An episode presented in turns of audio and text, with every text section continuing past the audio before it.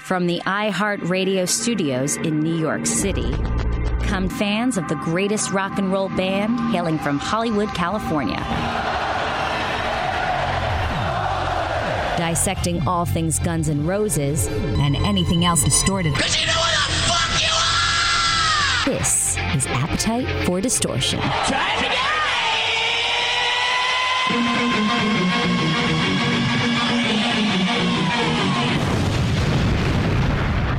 And welcome to the podcast, Appetite for Distortion. My name is Brando. Episode 44. Holy shitballs. I can't believe I've been doing 44 episodes of talking about Guns N' Roses. Uh, first, uh, before we get to my co-host slash guest for episode uh, 44, first got to send out a quick thank you for uh, episode 43 to Rod Jackson, of course, from uh, Slash's Snake Pit.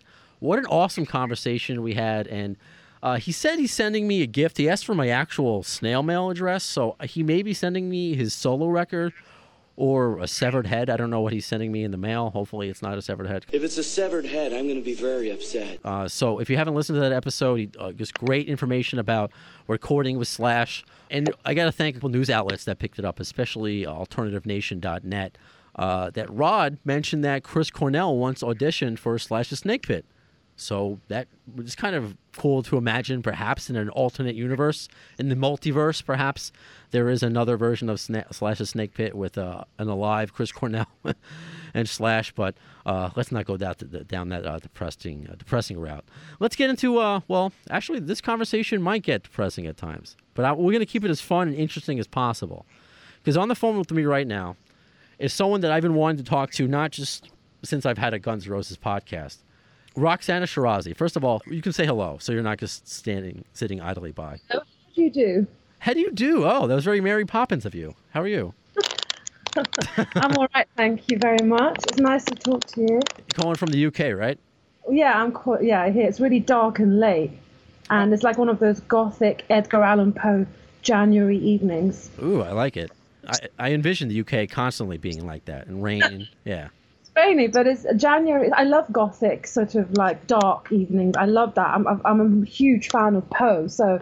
I, I kind of I write better when it's long evenings like this. I don't write very well in the summer because it's all happy and cheery, and I'm very creative when it's all gothicy and dark outside. I get that. When I've, and I'm not going to compare myself to you because you've actually published a book and working on your second one, uh, which we'll get to. But when I've attempted to write my book, I mean, I have 30 pages, and I will get back to it in, at some point. But it's always about that atmosphere. So, and you've lived in a lot of different atmospheres. So, again, I want to uh, get to that a little bit. But with uh, Roxana Shirazi, this was years ago when I first started my radio career, and I was working up in Cape Cod. And there was probably like a two year period when I was really into reading uh, rock star autobiographies. Uh, the first one I read, and this was like actually my first radio job when I had to do a 3 a.m. to 9 a.m. shift, and I'm sitting on the subway in the train. I'm reading The Dirt, and that was like my introduction to. I don't want to say books. I'm not illiterate, but it was like it, it instilled this reading phase in me, and that's when I got slashes, and that's when I got Tommy Lee's, and both written by I believe a friend of yours, right? Uh, Anthony Bozza, who co-wrote those. Uh, yeah, yeah, yeah. Anthony wrote um, both of those. He he's he's done a few. He was he does a lot of uh, celebrity sort of biographies, and so does Neil. Neil's done um, Marilyn Manson's book as well. Yeah, Neil And- Strauss, right? Yeah, yeah, yeah. They've both done a lot of rock and roll sort of biographies. And this all ties together, which is just it's just weird. It's all again that what this podcast is six degrees of Kevin Bacon, you know, GNR Bacon, whatever you want to say. So years ago, I'm going through this reading phase. So I picked up slashes, I picked up Tommy Lee's, uh, I picked up, I picked um, the game, which was Neil Strauss's. And this was a time in my life, and this is why it's interesting for me to talk to you, different, or at least quote unquote, have you in my life in different phases of my life. Oh, you're so sweet. I want to give you a cuddle and a big kiss. Oh well, well next time you'll come in studio, we'll do that. All right. I Uh, definitely, I love New York. I went there. I went to New York University, and Yeah. I loved um, my time in New York, and it's my favorite city in the U.S. And next time we'll go and you know um, have some intellectual debates together. Yeah, and this this will be the first one. That's what I want this to be because there were, and I told you off the air, some people that were concerned about this episode because they may not know your book. Uh, rednecks from that live in trailer park. Something like that, yes. I hate uneducated people. Some people are uneducated because they don't have the means, which is fine. But some people are deliberately misogynistic and hate women, women hating people. It just uh, uh, it's like living in the witch trials of the 16th century. Let's bash women because men are more superior. Yes. it's it's definitely a very weird world that we're living in now, especially with all the Me Too stuff. And you know, again, that's what we want to talk about because the Me Too things are happening now. Not so much in the rock world. I mean, you hear about Gene Simmons, surprise, surprise, but your book has been out for a long time, covering a lot of these uh, topics, which was in addition to the GNR uh, ties, another reason why I just wanted to talk to you. So, going back to the different phases of my life when you, quote unquote, have been in my life, early 20s, you know, very still kind of shy to talk to girls. You know, I would go on dates, I'd have girlfriends, but really wasn't, um, I don't want to say a prude, but I definitely, your book would kind of shock me. I wouldn't go out of my way to buy a book that says slut on it. That's just not, wasn't me. I was not a Howard Stern fan. It's not me either. I didn't choose that title. Well, I, I look well. That's interesting, but it's the subtitle and everything else is what needs to be focused on anyway. So uh, I I see this book in the corner of my eye, and it's it has a Guns N' Roses logo on it, and I'm like, who is this trying to quote unquote trying to get money off Guns N' Roses? And then mm-hmm. I, I read I find out about you more about you, but I'll, I'll backtrack a little bit with the Neil Strauss thing, and if people don't know and have read his book, The Game it's basically the Bible if you don't know how to talk to women, but it's more of not just like a how to because he even explains and there's a lot of rock and roll stuff in there, stories about Courtney Love, and uh, it's more of just how to manipulate women and how he just needed to get out of it because it was it was just, it was gross. Like he how to fuck women without really trying. Yeah, and just taking advantage of them. And again, it doing was, yeah, on them. It was yeah. it, it, it was interesting to me, and it it gave me confidence just because Neil Strauss is, you know, I guess kind of like me, five six. Uh, you know, I'm, I finally shaved my head. He shaved his head. So I mean, there were like little things here and there. So when I, I, I saw this book with the GNR logo on it, that's yours, and uh, it's a childhood photo of you, right, with the uh, the burqa on. Yeah, yes, that's the cover. That's the cover that's banned in England. Yes. uh, yeah, that's the original cover. Me as a ten-year-old in Iran, and my passport photo and um, that is the original cover. And England wouldn't let any bookshops have it. Wouldn't let wouldn't let it, us uh, bring it here. It's you know it's just no there's no freedom of expression in this country. Interesting, and I guess obviously can't help but think of the parallel with Guns N' Roses and their initial cover and that being banned. Uh, but uh, as we will get into, they obviously inspired you in more ways than one. Uh, so when I, I, found out more about you and you know, it had Anthony Bozza, you know, kind of. Uh, I, I, don't know if he was in the same pu- uh, publisher as you, and, and Neil Strauss kind of helped you a little bit with your publication. I'm like, all right, I like their books. I respect their opinions. I got to find out more about this girl, this woman. And th- and when I left, I'm like, okay, the last living slut, born in Iran, born in Iran, bred backstage. And just the more I, I read about it and who you are, and it's a word that we we can probably start here uh, and just just dismiss it right away. Is the mm. word groupie? Groupie. I, I mean, I, I want to. I'm, I'm, the I'm the rock star. I have my own groupies. right. But too wild to be a groupie. Groupie is a very subservient, uh, secondary role. I want the main role. I want to be the one that does things and people do things for me. Why would I want to be a kitten when I'm a tiger? you know why aspire to be a sort of secondary role? Surely you want to be. I mean, I don't understand this. People, women who want to be groupies, because it's like saying, I want to be the servant, um, not the master. You know, do you know what I mean? It's really alien to me. And I kind of like the idea that you're the rock star. You're the one that's amazing, does things in the world that break barriers, break taboos, um, are an activist. That's what, um, you know, constitutes a rock star for me.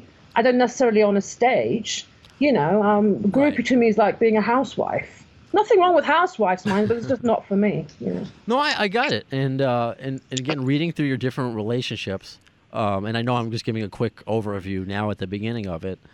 Your approach, I mean, to and to meeting a band and to meeting a guy it was somewhat sometimes just different where you know you fall in love with somebody. And you know just like me i'm attracted to the uh, the rock star life but i can't play an instrument so i bec- became a radio dj because i suck. So i figured okay let me play music on the air since i can't play it on the stage but i like being in that world you know and, and hanging out with my friends in local bands.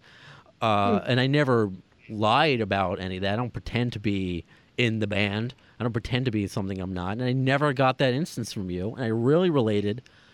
Obviously, I did not grow up in Iran. I grew up in, you know, Jewtown, Long Island. But just being, but just uh, being, I don't know, not confident in yourself and your, and your, how you were through your adolescence. And uh, I told you off the air, and I'll bring it up uh, here, and I don't want to have my interview skills to be like this. I watched your interview with the Young Turks, who were mainly political uh, based show, and it was just um, I I'm just trying. He didn't when you first said like your parents were like political prisoners. He was like shocked by that. It's like, did you read the book even? Because he just kept wanting to focus like, you know, did you sleep with with Axl? You know, how many how many how many band members did you fuck? So I kind of want to get a sense. Guns and Roses is what I get all the time. And what did I say to you off air? I don't give a shit. Like, um, do you know what it is? It's it's I, um, it's just so boring to me. It is so boring. I, I can't even. Um, you know, I'm I'm doing my PhD in uh, gender theory and political theory. If people ask me about fucked all of Guns and Roses, it's like it's yeah whatever. Um, you know, it's it's kind of. Uh, I put myself forward. I took a great risk in writing a book that was a performance of dissent to challenge dominant narratives and to uh, break boundaries and taboo, especially for women. Um, it, it, it, was it, in, on so many levels. This was me putting myself like almost like a performance art exercise, whereas I am writing about taboo issues in Iran, child sexual abuse, domestic violence. Um, I am deconstructing commonly stood norms about gender, about being a Middle Eastern woman, and about the rock and roll world, the myths that surround the rock and roll world. I was actually unpacking them and trying to, and, and you know, I, I didn't do myself any favors because I was open to attack because um, women's sexuality is so problematic at in the 21st century it's like living in Saudi Arabia when you're in the West. Women's sexuality is is the vilification and demonization of women taken to an extreme. Um, men are idolized for um, extreme acts of misogyny and sexual misconduct, and because they are famous. Um, women aren't. Women are absolutely de- demonized. Um, so I, I kind of but this book, it wasn't just about the music, it was about gender issues, about identity issues, about child sexuality, about uh, racism. When I came to, to England, I was constantly racially bullied. And I put myself raw out there, and I wasn't happy about the title. It was nothing to do with what the book was about. Um, and Neil Strauss was very adamant that I should have that title. That was his idea. But, I was like, I don't understand what it is. I don't. And so I had to write an introduction about what the term slut means in this society. Whore and slut are applied to women because they are the bad guy. They are bad for wanting to have sex. Men, no, it's part of their masculinity. It's nature. Women, no, you're evil. You're like a pedophile if you have lots of graphic sex. Men, no, no, no, no, no. Oh yeah, what a stud, what a rock star, you know. So I wanted to kind of uh, pose the question of why is this in this society that there's so many stupid people. Um, so I, I, put myself out there, and I think it's a very courageous thing for me to do because I knew I would be open to attack. So it was so much stuff about so many issues, and this um, people think that rock and roll is this place. It's not. Maybe in the '60s with Led Zeppelin, it was a bit debaucherous and free spirited with the Rolling Stones. It's not now. It's a very sanitized kind of misogynistic office where women's role is actually um, demoted to a kind of a, a different, a lower sort of level than a man. It's not this free spirited utopian place where everyone can be anyone, be happy, free love, free sex, yeah, party. It's not that place at all. It's extremely asexual and sanitized place. It's not, and sex is such a huge secret. It's a taboo. Sex is taboo, and it's made into an extremely secretive concept. Um, you know, people like Jimmy Page and Robert Plant used to talk about the um, the the girls they were with. It was an open thing. I slept with her. You know, uh, Stones guys did that. You know, in the sixties and seventies, the Doors, Jimi Hendrix, all of this, and and then even t- sort of eighties, we come to Motley Crue and the Guns N' Roses era. They openly talked about women having sex, but now it is uh, like you lock it up. You lock up sexuality. You don't talk about it. It is so. T- it's like literally, it's like Saudi Arabia. We're in a weird place here in in America as far as what you can say, what you can't say, what's um, what's consent, what's not consent. I mean, we shouldn't be having these conversations. I mean, there are, you know, you could there are miscommunications that happen, but I mean, again, we'll we'll get into this um, as with this conversation continue. But I want to get uh, take a few steps uh, a few steps back, and I don't want to ruin the book for anyone who hasn't picked it up because it's been out for a while, and shame on you if you haven't read it yet especially if you're a Guns N' Roses fan. Even though there are some hard things to read in there about some of our favorite GNR people. Uh, so without giving, I guess, anything uh, away too much, let's start back um, when you left because you were raised. Your parents raised you, right? And then it was your grandmother that you you left Iran with. So again, I don't want you to give too much away, but just a little bit of a background to where we are, how we got to where we are now. Um, yeah, I was born in Iran in 1973 and um, I yeah, I mean my my my mother. I didn't really have a dad. My dad was a drug addict, but my mom was a massive political activist. I went to prison with her as a political activist when I was six months old, and from then on, my childhood was beautiful. Iran is beautiful. I mean, fruit trees everywhere. There's a massive, beautiful Persian culture of uh, of a very family focused um, culture of support and it's kind of like Mediterranean Italians how, how Greeks are. And I was surrounded by family, but um, it was a time of the revolution, so there was a lot of political activity, and I would um, frequently go and visit my um, my mother's side of the family in prison um, because they had demonstrated against the Shah, the king. So I was brought up through that. I, I was given my first political book for children when I was six. Hmm. I had Hop on Pop, which is pretty much the same thing. but no, I was um, I had very intellectual mother, and I have I had a you know very intellectual uncles, and they really educated me from a young age. It was very important for them that I have the mass possible and be aware of human rights, about injustice, inequality. That was really, really instilled in me from a young age. So yes, and then I, my grandmother was a huge presence in my life. She was extremely maternal, um, very happy-go-lucky lady, extremely beautiful and stylish. And then I was sent to England, and she accompanied me, and then she died. Mm. So I was very alone um, in England as a ten-year-old, um, and I was bullied constantly. I was called the N-word a lot. I didn't even know what it meant, and I had to look up in the dictionary and go, "What does that word?" And I was like, well, I'm not black, but anyway, they called me that. Hmm. and um, I, I, it was really funny because I was such a geeky, well-read child, and they used to bully me because I was geeky. So, um, see, I, I, I, identify with that part of it. Yes. Yes, I, I, thought that uh, in order to make friends, I started wearing skirts and um, with no like um, no socks or anything to show my legs and I got more friends that way. it's so funny. Yeah, me but too. yeah, so that was kind of my up to the age of 10, 11. And then um, then I started living in England. During that, that time when you're learning about uh, culture and activism, were, were, you listening to music at the same time? Like, did your uh, your mother or your grandmother instill any sort of music in you at that time as well?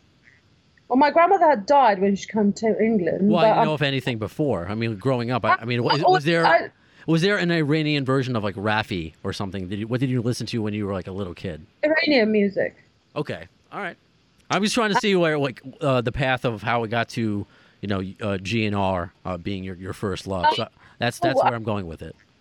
Um, you know, well, so when I was in England, I really liked. Um, I was in love with George Michael. okay and um, and Michael Jackson. And I discovered Guns N' Roses sort of quite early on, but it wasn't. Uh, I wasn't looking at listening to the music. I was looking at Axl and um, and getting um, kind of sexual feelings. I was about 11 11 or 12, so you know, maybe a bit older. But then I started to get into their music. I was still a bit scared of them. Okay. I mean, they were quite. I mean, I- it, it's it wasn't like something I, I listened to Madonna. I wanted to be like Madonna. I thought she was very strong. I Didn't give a shit. But um, I, I like Guns N' Roses. But at, at, at the time, yeah, I, I was. I knew, you know, I listened to them, but um, it was mainly Axl Rose that I was in love with. So, yeah. And he gave me my first orgasm. I mean, not him literally, because you know he's not a pedo, but um, he, I had my first orgasm because I I was about God, uh, yeah, I was pretty you know young and um, looked at him and um, sort of made myself come from Axl Rose's image. I think my, Yeah. not like anyone cares, but it's probably more funny. But I think my first was to uh, Topanga from Boy Meets World. oh God, really? Yeah. Well, if you, if you want to know that, now you do. Topanga, my honey. May I call you honey? No. So then that's interesting because for me, again, growing up in the path of how I became a GNR fan and eventually doing a podcast about it, just like you, uh, my mom tells me the story of when I was two years old, uh, dancing to "Wake Me Up Before You Go Go" uh, in my my crib. So I was George Michael, I was Michael Jackson. Uh, as I got older, Green Day. Then of course GNR. There was something that resonated to me about Axl and about Slash. So you obviously had that that too. So was he? with that, was it uh, in addition to it being a, a sexual experience? Did that make you want to go more into that world of being uh, in rock and roll? Was- Did that was that kind of the same experience in your mind to you? I was very I was very geeky as as a, I was very sexual as a child, um, very very sexual. But I didn't have se- I didn't t- I didn't have sex until I was 24. But you But- had, uh, unfortunately, I want people to read, but you had some. Uh, I don't know how to phrase it, but you had things happen to you when you were a, ch- a, a child. No, but what what you know? There's the age old question: what came first, chicken or the egg? I don't think that made me sexual. Oh, that Um, wasn't. I wasn't even implying that. I was just saying in just in general things that have happened to you. Just to, I again, know, but I don't think I, people think you you're sexual because you're abused. that That's is true. That is true. I, I did get some of those questions. Of, and it's Yeah. so and so offensive to me and it's so offensive to women who are sexual and haven't been abused why does there have to be a reason for women to be sexual do you go and ask um tommy lee why was he abused because you're so sexual tommy lee You're right. were you abused as a child well, because why are you sexual there's got to be a reason You're right. um, we live in such a backworld world. It saddens me immensely. Um, there's got to be a reason. But anyway, um, so um, no, I wasn't like that. With I didn't want to go into that world. I was just I wanted to read lots of books and do. I wrote my first book when I was about 14 about the street kids of Brazil, and I just loved writing and reading and being a geek. You know, I wasn't into like going and having going out to clubs or bars. I was really scared. I was always at home. so in the end, you always wanted to be an author. Did you always know, or poetry, or just something in writing? I wanted to be an actress. I, I did. I went to theatre school as a child, and then I went to drama school when I was an adult, and I did a lot of plays. I was very shy with people, but when I was on stage, I came to life. I, I loved. That was where my I felt more comfortable on a stage. I got you. And Oh, like I, oh. and like I said, I read your book like seven, eight years ago, so I didn't want to reread it because I wanted to be surprised by certain things. So um, I don't want anyone listening like he said he read the book. How does he not know that? Like, so I, it's been a, it's been a while. I can barely remember what I had for for breakfast this morning. It's okay. So um, so then when did you when did that kind of kind of cross paths with you? If you were still nerdy and geeky and you didn't want to go out to clubs, but you're you know uh, double clicking your mouse to to Axl uh, poster of Axl, that was probably not funny as I thought it was in my head. Uh, when did like when did those worlds meet, did, or did it take a while? Well, Yeah, yeah, definitely. So when was, Um, when was it like what was your first concert? Do you remember what your first like concert was? What that was experience was like? concert. I- I didn't go to concerts. Or Honestly, I listened to music. I loved the Doors. The Doors were my first kind of absolute adoration of Jim Morrison. I was about 15 or 16. Uh, and then Leonard Cohen. Leonard Cohen, because I love lyrics. Lyrics have to be extremely beautiful Sure. and poetic. I loved, always loved Sylvia Plath. Um, and I loved um, anything that resonated with me, and it was Leonard Cohen and Jim Morrison's um, poetry. So I, I, that's important for me, and and that's when I started to go into the doors. Leonard Cohen, both I absolutely have adored, and then I didn't really go to any concerts to be honest. It's really strange, isn't it? I, I just wasn't that kind of outgoing. I, you know, I had so many problems at home. I was getting beaten a lot by my stepfather. I ran away from home. I was about 15. And then I went to London and became a stripper. And in my school uniform, which weirdly, and this the thing is, I was really had a kind of a double life because inside I was very well read and shy, but the only thing that made me come out was if I was on a stage. And um, I remember doing a lot of talent shows. I was, you know, um, doing a lot of singing and stuff, and I wasn't shy when it came to that. But when it, when it came to people, I was quite um, painfully shy, you know. So I never went to concerts, did normal teenage stuff at all, at all. Where do you think the uh, the shyness came from? Was that? I've always been really shy. But like you said, I mean, you weren't really shy. But where do you, th- with that double life, where do you think that the double yeah, life came from? I am actually a really shy person. I'm not. I'm not easy around people. I'm easy if I'm on a stage or on a on a platform where I'm performing. This Roxana persona, it is like a it is like a performance. The real me is uh, I like to sit at home, make food, do a bit of knitting, sit in my pajamas. I'd love to be a housewife. That's the real me. Okay. The persona, like the Roxana performance, is like a it is like an alter ego. Um, I mean, I need to do it because I, there's definitely a extrovert side to me, but it's a performance. I'm not extroverted in life. Like if I that's why when I lecture at universities, I teach, I feel comfortable because I have like people to to say things to. But if you put me in a house party with people, I couldn't. I don't like it at all. I'm the I same get- way. I'm the same way. I prefer Brandon in real life. I know I say Brando, whatever. That's just the radio thing. It just sounds cooler, I guess. And then, mm, Brandon, Jewish kid, talking on the radio. Brando just sounds more rock and roll. But if I'm out in a party, I'm very shy, and very reserved to myself. But once like a microphone goes on, I don't know. I feel like Weekend at Bernie's. I just kind of just do it. I just like just do it. You know, it just kind of happens. So I can relate to that as well. I never, you stri- know I never stripped. My, I don't have the abdomen for that though. No, it's fine. And I, I disappoint a lot of people because they think that, um, like they meet, they, you know, people who have read my book, or people, well, no, not people who have read my book, because people who've read my book see that I'm quite political and quite anti-misogyny, and I'm, and an activist. But people who um, meet me who think I'm a fun rock chick, they're sorely disappointed. I tell you, it's um, ahead. I'm not that persona. I'm not. I'm not at all. Actually, I think it's quite charming because again, I was watching different interviews with you yesterday. Uh, in addition to that Young Turks one, I think one was with the, I want to say it was with the late Alan Colmes. Might have been on Fox. oh, Alan, oh, so yeah, sad. he went Yeah. to uh, my college. He uh, went to Hofstra as well, but he is even kind of asking you, like he seemed like surprised about you. You know that they expect this crazy chick to come in hanging off a chandelier. You know. Uh, just rock stars on each one of her arms, and you're just like this. a- a- you're a normal woman. You're normal. I mean, you, you're. I mean, when you read your books, you're not. You're not normal in the best ways. Uh, but coming off, you don't come in like you're the female version of David Lee Roth. You don't like. It's But I think a lot. Uh, I've met every rock star probably there is, and not many of them are that person at all. right. all. So they are not. You, you think you get so dis. You don't get disappointed, but you think, hey, you are like another human being.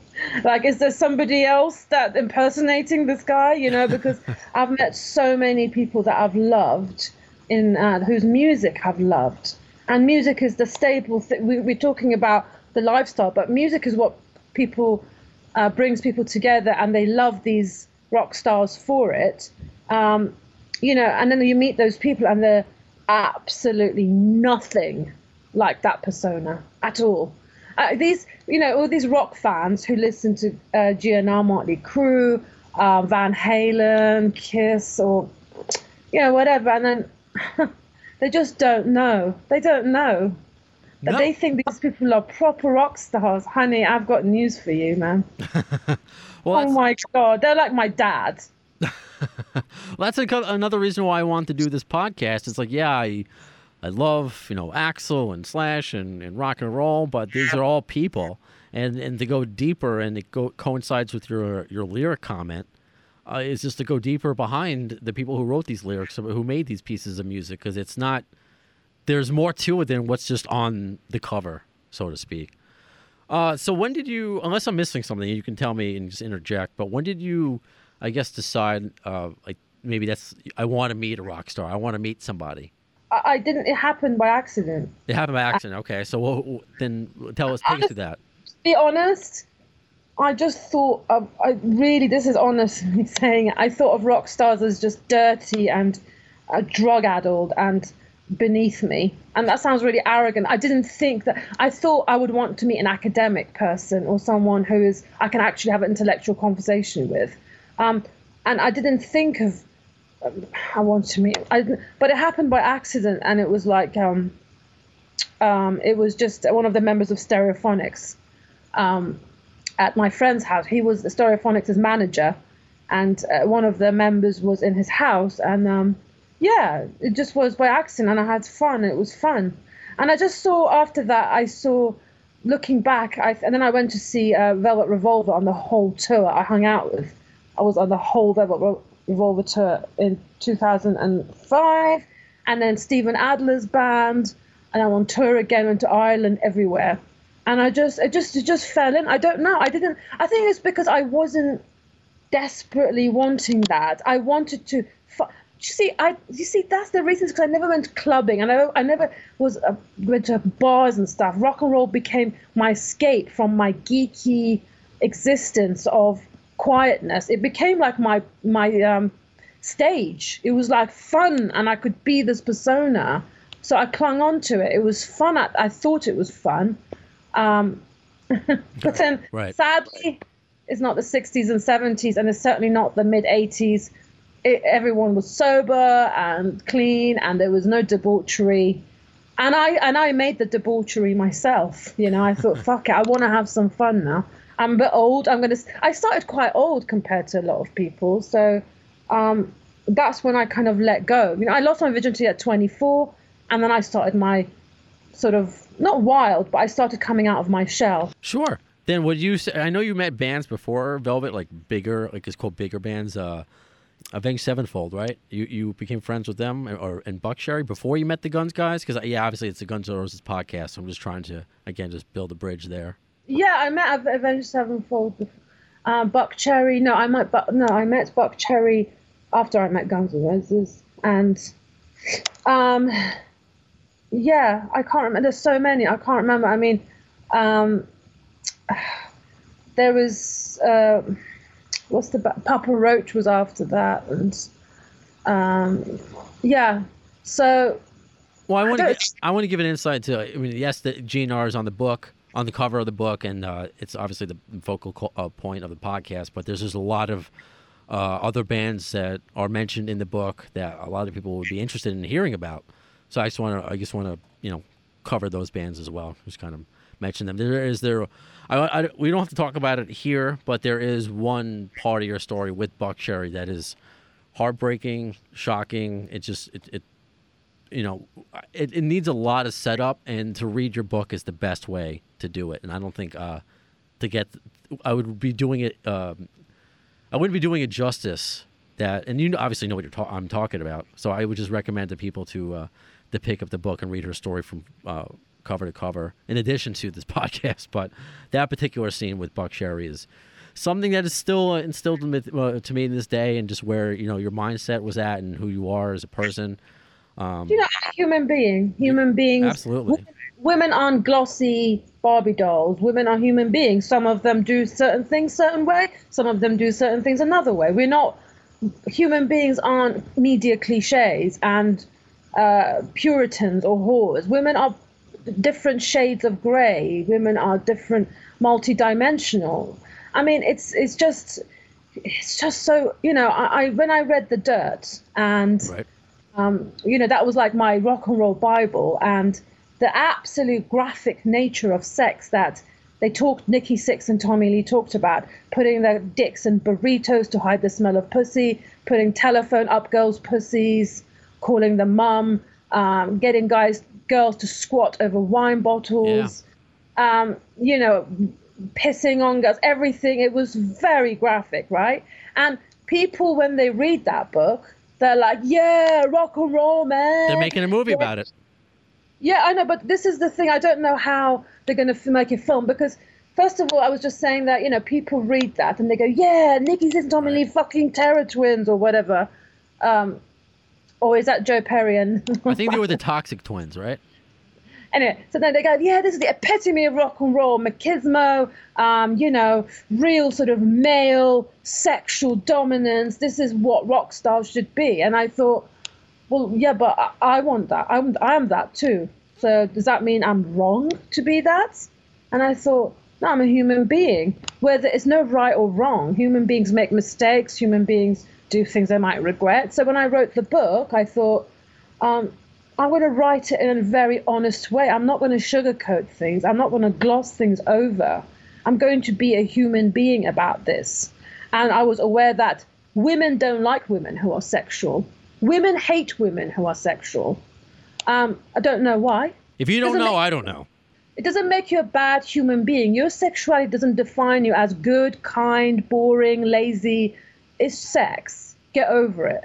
Um, whilst you idolize men like Tommy Lee or Marilyn Manson, you demonize women for doing the exact same thing. So check yourself in with your misogyny. Women are the biggest misogynists there is.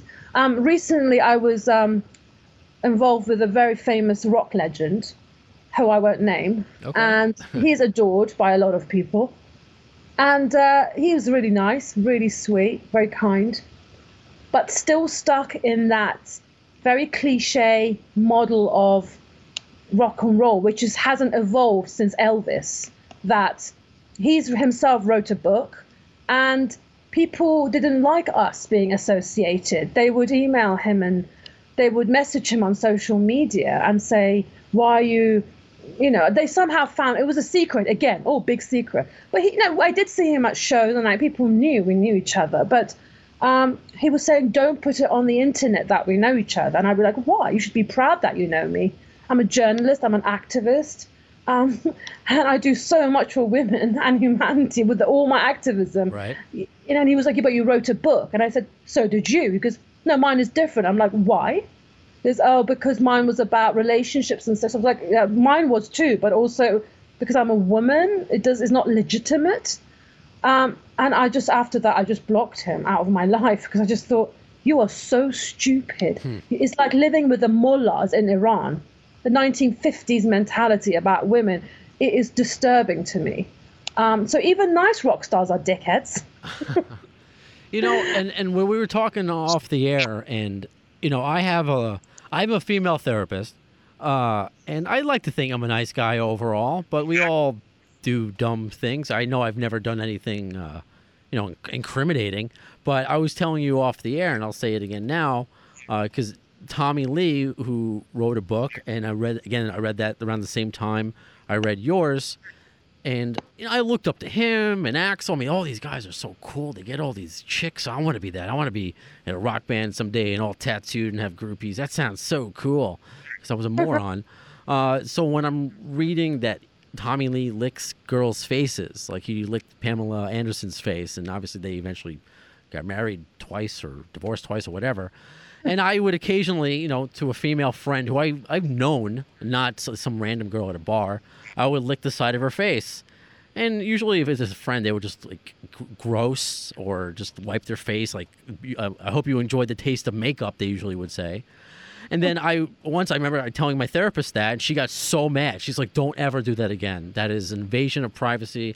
And I'm like, "It's I'm just being silly." I I, I I remember in the movie uh, PCU um, with David Spade and oh, it's another guy who just got hit with Me Too crap. Uh, it was uh, Jeremy Jeremy Piven was in there. Oh, But- yeah, yeah, but, yeah, but know, George yeah. Clinton was in that. Uh, Parma, uh, the Funkadelic were in that. Like every movie in the '80s had like a band in it.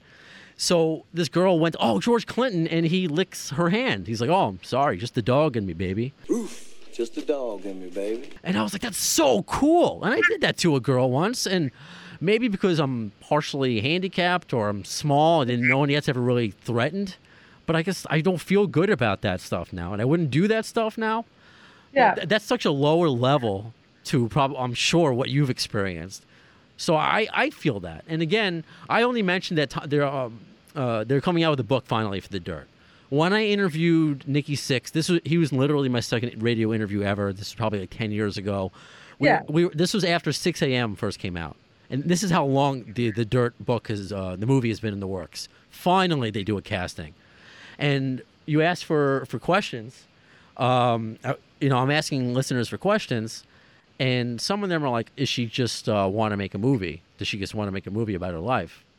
And part of me is like, "Well, maybe," and also part of me is like, "She her fucking life deserves a movie." If you read The Dirt, it's the same shit. It's the same stuff. Other, it's just a female saying it. And I told you off the air, and I'll say it again now. I just forget her name. Uh, the woman who wrote uh, "I'm with the band now," or uh. Right. So wh- I got a response from a woman saying that your book, in contrast, was too over the top. But you can read someone uh, an autobiography like Tommy Lee's, or you can Yeah. read one like Peter Criss's. Why are they They're why are they comparing my book to Pamela Des Barres? I don't understand. Mine is about Iran and a lot of other things. Why don't they compare mine to Charles Bukowski? Because they just see the, the title slut, knowing I, I aspire to be Hunter S. Thompson. I aspire to be Virginia Woolf. A combina- I think my writing is a combination of Virginia Woolf and Hunter S. Thompson. I agree, uh, and I'm not. Again, I uh, I I say this to every list, um, person that's been on. I don't blow smoke. I talk to you off the air. This is all genuine, whether it's Brando or Brandon. It's the same thing. That's the way I got from you, like from the beginning. I've told for the last whatever how long your book has been out. Whenever I talk about your book, the way it's written is just so much more than the content itself. That's what I, I left with more than just all these stories. uh, uh, it's very. Uh, this is nothing against you, anything, but I find it sometimes a bit tiring to have to kind of constantly almost justify or defend myself in this day and age about a book I wrote about that involves some sexual event. It's just re- really, I, I, you know, it's it's just very strange to me that I have to kind of defend it almost. I, I am I'm so involved in. I'm, I'm a journalist and I've interviewed the Ku Klux Klan. I've traveled to Syria on my own.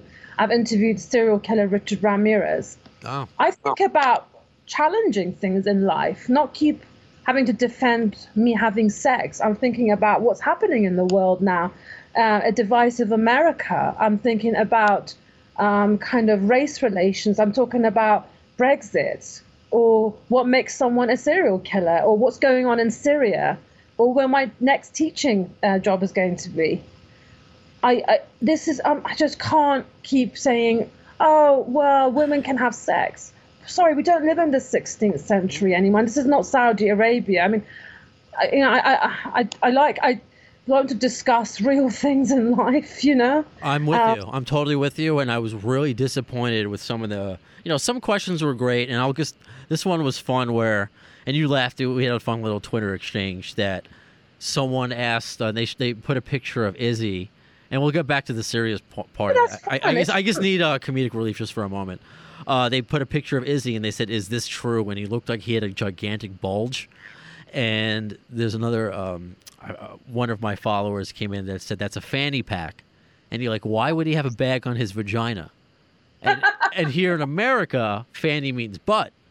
That's funny. And for you, it means vagina. And then I'm getting messages from listeners in Ireland saying that they sell a bum bag. It's not called a fanny pack. so it the the I guess what did they call it? It was like i- is like Izzy Geddon or Izzyconda. I think that's what they were calling it. that it's a that it's a myth that it was just a uh, a fanny pack uh, that we know means uh, what it means now.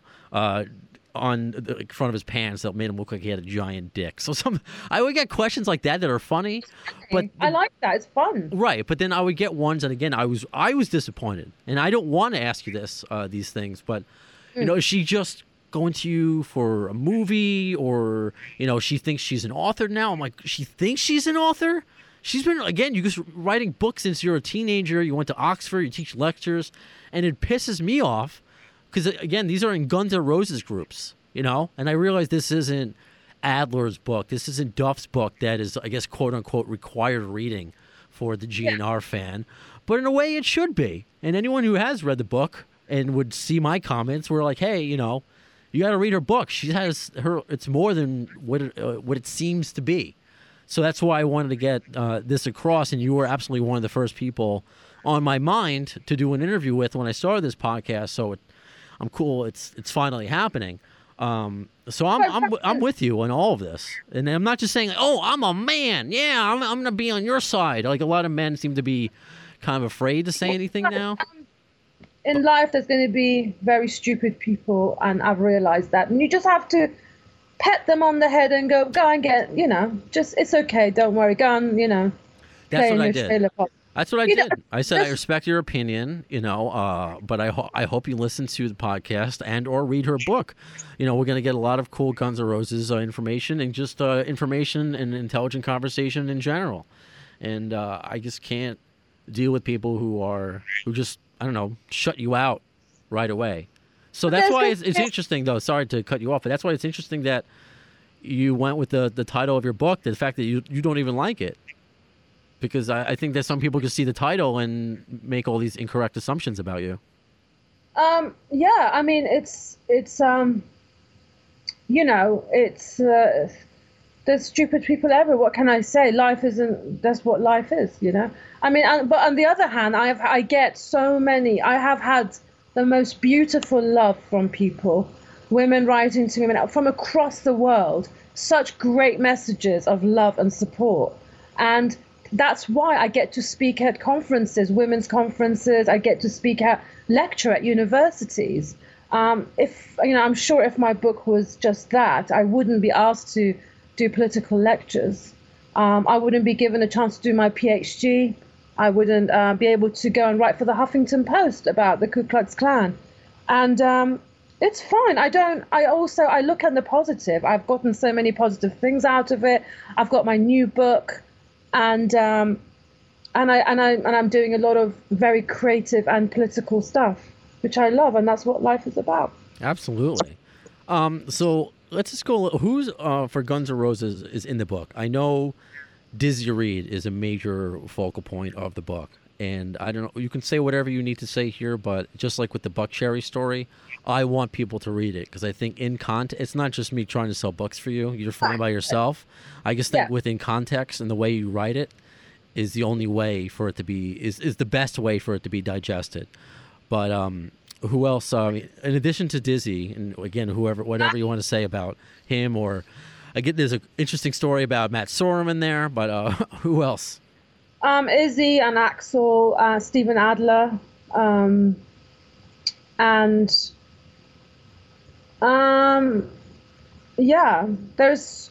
Don't forget, there's people I don't write about. So let's just leave it at that. Yes, yeah, that, that was something else that we'll talk about. Um, why the decision to name names or not to name names? Because that's a that in in I will piggyback on what you said, and I did get positive messages too. Believe me, this it was just it was very well rounded, saying oh, this, she Roxanne is awesome, this book is great, she's kick ass, all of that. Uh, but the the bravery and the courage it took, because I I mentioned briefly before that I'm quote unquote working, working on a book about my life, but that takes a lot, Right. you know, Right. uh, and especially for you, things that you went through your childhood and some of the things, uh, you know, the, the bad sexual experiences that you've had. That takes a Sure. lot. So I the mean- bravery to go into it, telling your story, and then including other people. Yes, I mean, obviously, um, when people uh, look up to rock stars or movie stars, um, they maybe they think that they're immune from society's um, ethical and moral, um, you know, judgments and behaviors. You know, if you're that kind of level of fame, or even if you're kind of a diff- lower level of fame, I think um, people, you know, they don't like to believe. Like same as Woody Allen, you know, I don't like to believe that he molested his uh, stepdaughter. Um, people don't like to hear that. These rock stars, you know, Jimmy Page slept with underage girls. He's nothing has been done about that. Um, because he's Jimmy Page, and fame elevates human beings to a very artificial kind of uh, platform because human beings that do good for the world aren't elevated to that level. It's fame whether it's actor or rock star, that you're elevated and immune from society's morals, you know, and they can get away with so much. So in my book, well, yes, I did read about Dizzy and um, uh, his abuse of me because I thought, yes, I've.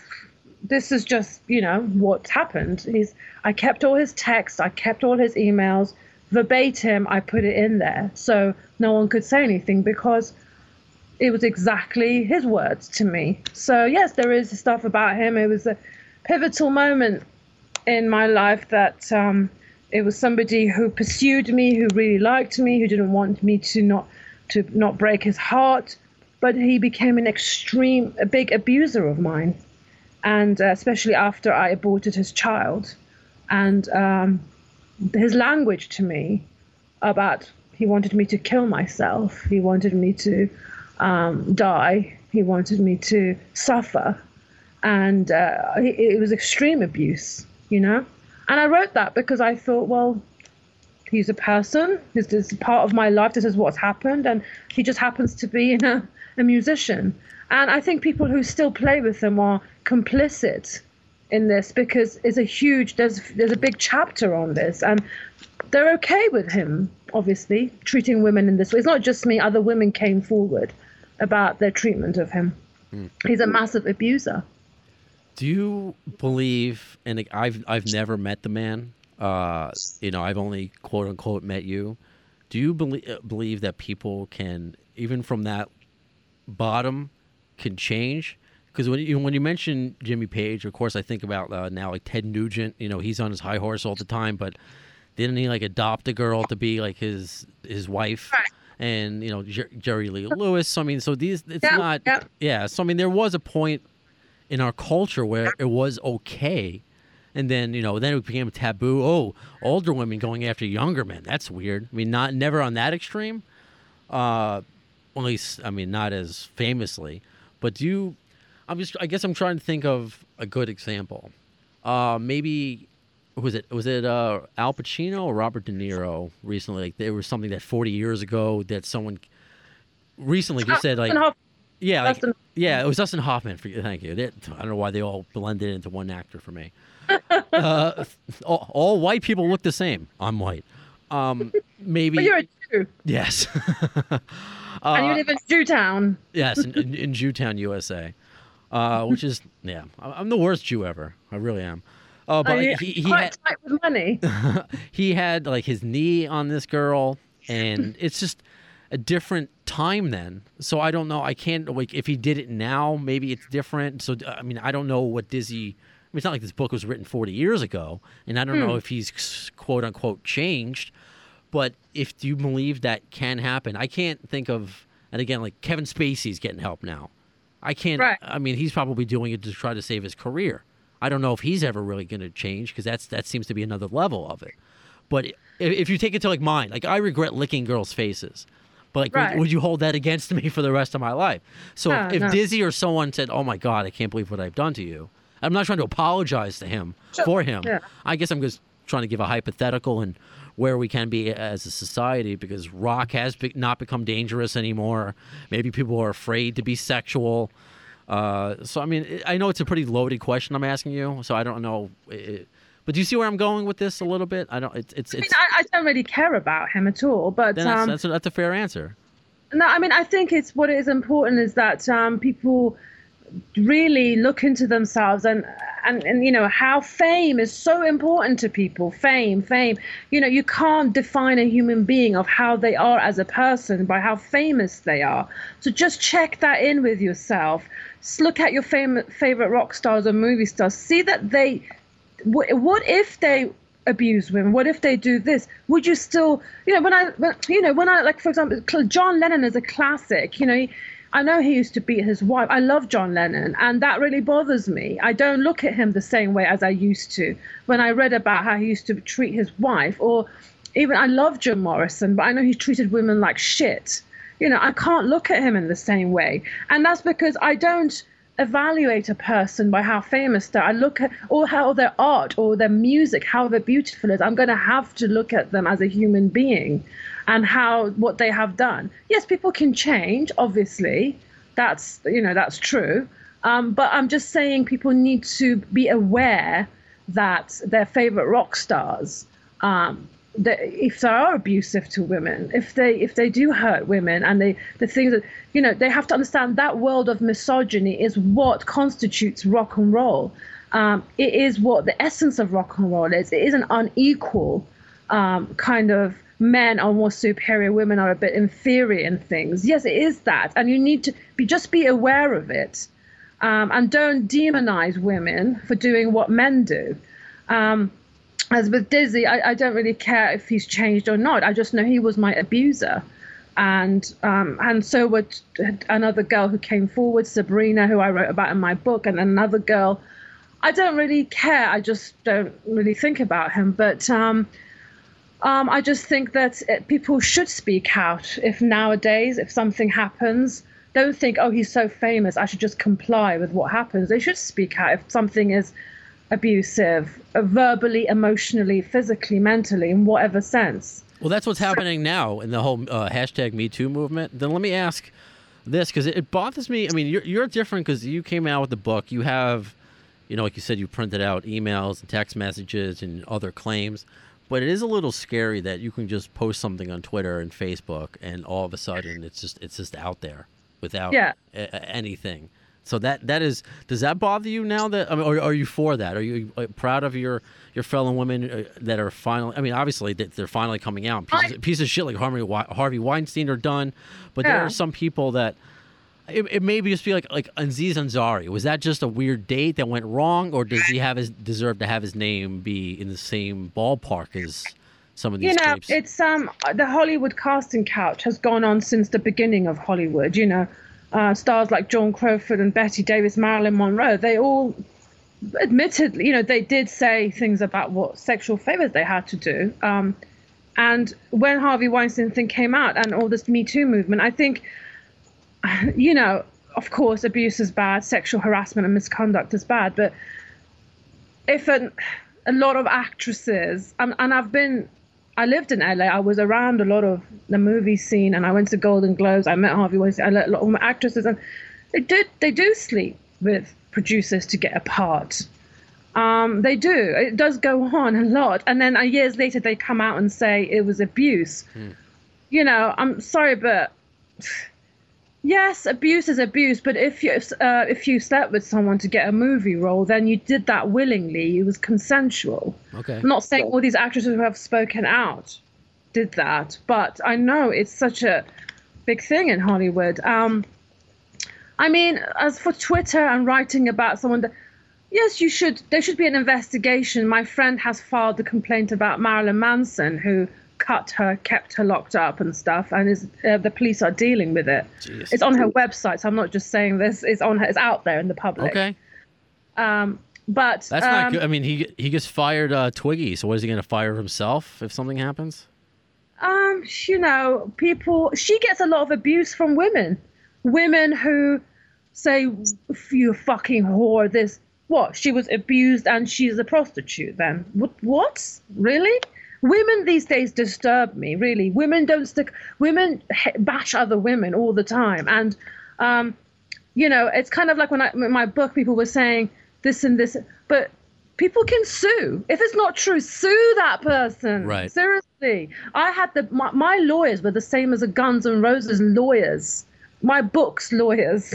Oh. Harper collins is the biggest harper collins don't want to get sued. No. They're they would have to pay a lot so they, I had lawyers who were actually represented Guns N' Roses.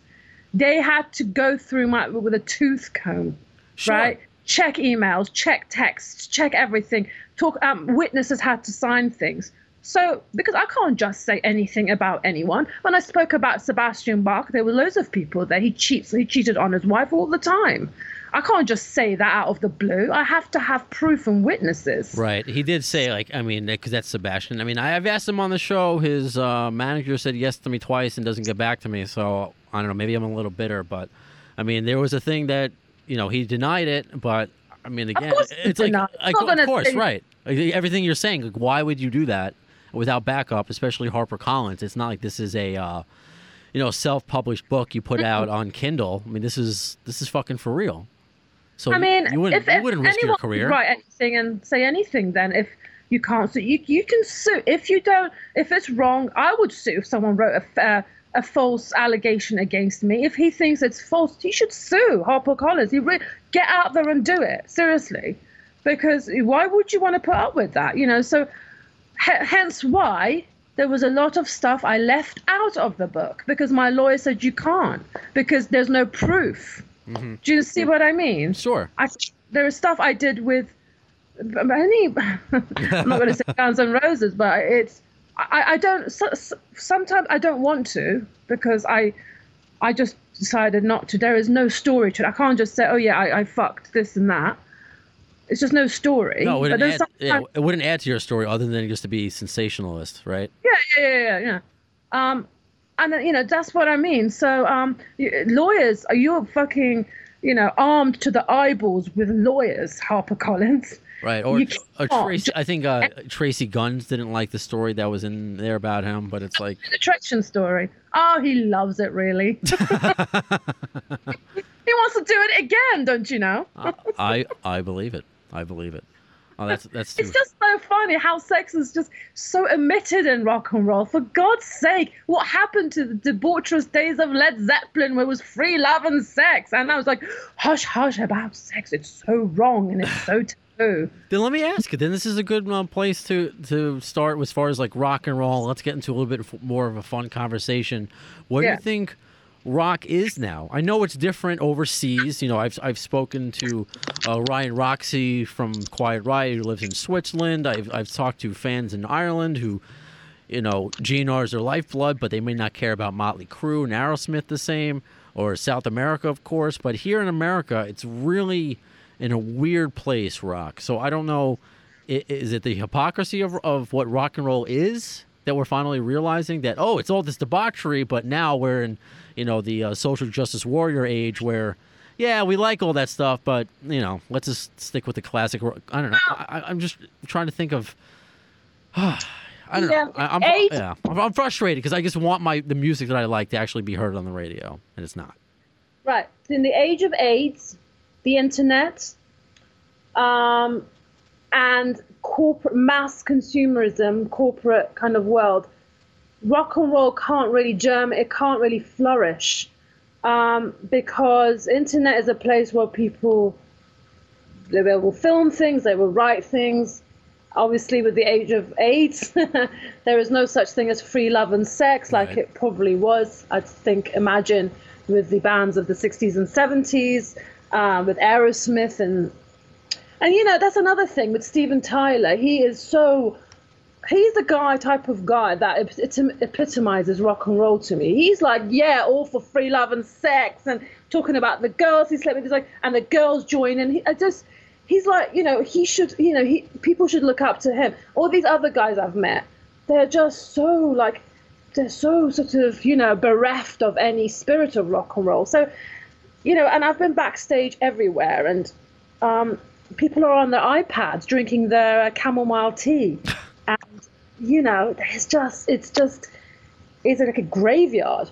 Whereas there's bands like Rammstein who are mental, and they're fucking, they're like, they're just too much for me. I can't keep up with them. No. They're mental. Oh, I want to see them. So they they don't do many shows here in America, and every time I don't know, it's like I have a, it's like a school night or or some, or I'm working or something. I still need to see them.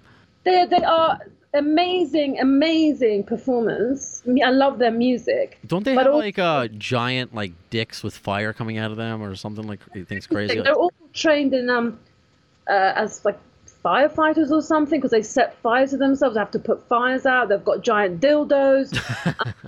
they have all sorts of things. Um, and the, uh, you know, show. The music and stuff. But but b- backstage, you know, after the shows, they are they party hard, and they I've partied with them quite a few times, as I'm sure many many girls have. And they're so German about it. You will come this way, and you will go here, and we will sit down. We will have some champagne, and it's so funny. no, no, Till, Till the singer, he he is fuck he is too much for me and he's in his 50s i can't i can't his energy is ridiculous I love it. Then uh, now I'm thinking there was a story. I think it came out maybe a few months ago because Axl apparently is the only one who still goes out and parties until the wee hours of the night, and he was out with um, oh my God, Tom Tom Jones until like six in the morning. Tom Jones, who's obviously like even older than he is. so I, uh, so were you at the the were you always with Dizzy or did, were you hanging out with Axl until six in the morning? And I, I can't believe he's still doing this as well. Um, I no, Axl was like when I was. What what you can, what you want to say, what you can't say, because I did put up uh, on. No, no, no, it's not. It's, I'm just thinking about Guns N' Roses guys because uh, they've all seen my vagina, I think, I, and. Um, well, I did post uh, leading up to this interview. I posted an excerpt from your book about being with Sebastian, but then you saw you were worried about Axl coming into the room. Yeah, I, I, I don't, I, I, you know, um, I really like. I don't know Axl personally. I don't know what he's like. He might be a complete misogynistic tool. I don't know. I don't know him personally, but I've always liked him as a childhood thing as well. And um, but like I said, as you grow up, you have to know that you have to know that you don't know these people as human beings. They could be dickheads. So um, um, you know, he he did. He came in. He, he I was I had a vibrator and um, he signed my pussy, and, and uh, he because you know and uh, but it got it got wiped off because you know of things that happened. But um, no, I just uh, I'm sure he parties. I don't know. Um, it just obviously it being a GNR podcast, it made me think of that because you're like, you know, Rammstein, they're only 50 and Axl obviously in his mid 50s. You know, uh, I think Tom Jones is in his 70s. And yeah. I, I like hearing those stories because you don't hear them anymore, unless it's uh, like Wes Scantlin from Puddle of Mudd, and he's just a mess. And he just I met him once, and I thought he was so hot, and people thought it was crazy. I think he's so hot. Well, he's in rehab now, so you might want to wait until he gets out to reconnect. I like crazy guys like that, though. I know I talk about misogyny, but that I would never want them as my boyfriend. It's just to have fun with and then leave it because they would make it. They all cheat. I've never met one rock star that, and you know, a lot of them don't believe in monogamy, and they say, "I wish I could." Have. I would like tell your partner this. Don't hide it. Don't just be honest. They don't know how to be honest. Rock stars. They like to live a lie all the time. And in terms of fun, I've found that those who are clean and sober, they don't have any sort of fun because I think it might trigger behavior that will lead to using again. It's possible. Yes. So the ones that don't, you know, uh, uh, just think of all the ones who are clean and sober in your head. Those are the ones that don't at all do anything. They sit in there and watch CNN in their pajamas. Probably Gene Simmons. He doesn't do anything, and he was recently critical of uh, he said he spoke with Gene, uh, um, Scott Weiland, and I think I want to say Chester before they died, and he's like, they promised me they wouldn't do drugs anymore, and I mean, everyone's everyone's different. So I mean, I I, I, I, mean, it's okay if you want to be sober, but you know, if you're a boring sober person, who wants that? At least I don't know, smoke some pot or something. But but Brandon, they, they I, I know for a fact from speaking to some of them who are sober that if they engage in any sort of fun behavior, even like hanging out with people, it could trigger them drinking or using, so they don't do anything. No, you're right. It's, it's people, places, and things. That's what I've. I, that's what I've learned from the, the uh, meetings. I've gone to meetings before. People, places, and things. So I, I get it, and that's so hard to be uh, uh in a band and do that. To be in, in it's drugs, sex, and rock and roll. It's the first two. It's the first two. then you get but, to the rock and roll. But with with Rammstein, um, they know how to keep it. I, I, don't think any of them are addicts. They're actually so intelligent. You can have um, mentally as well as sexually stimulated, which is fantastic because you know so many rock stars don't have they don't know what they're bimbos. They don't.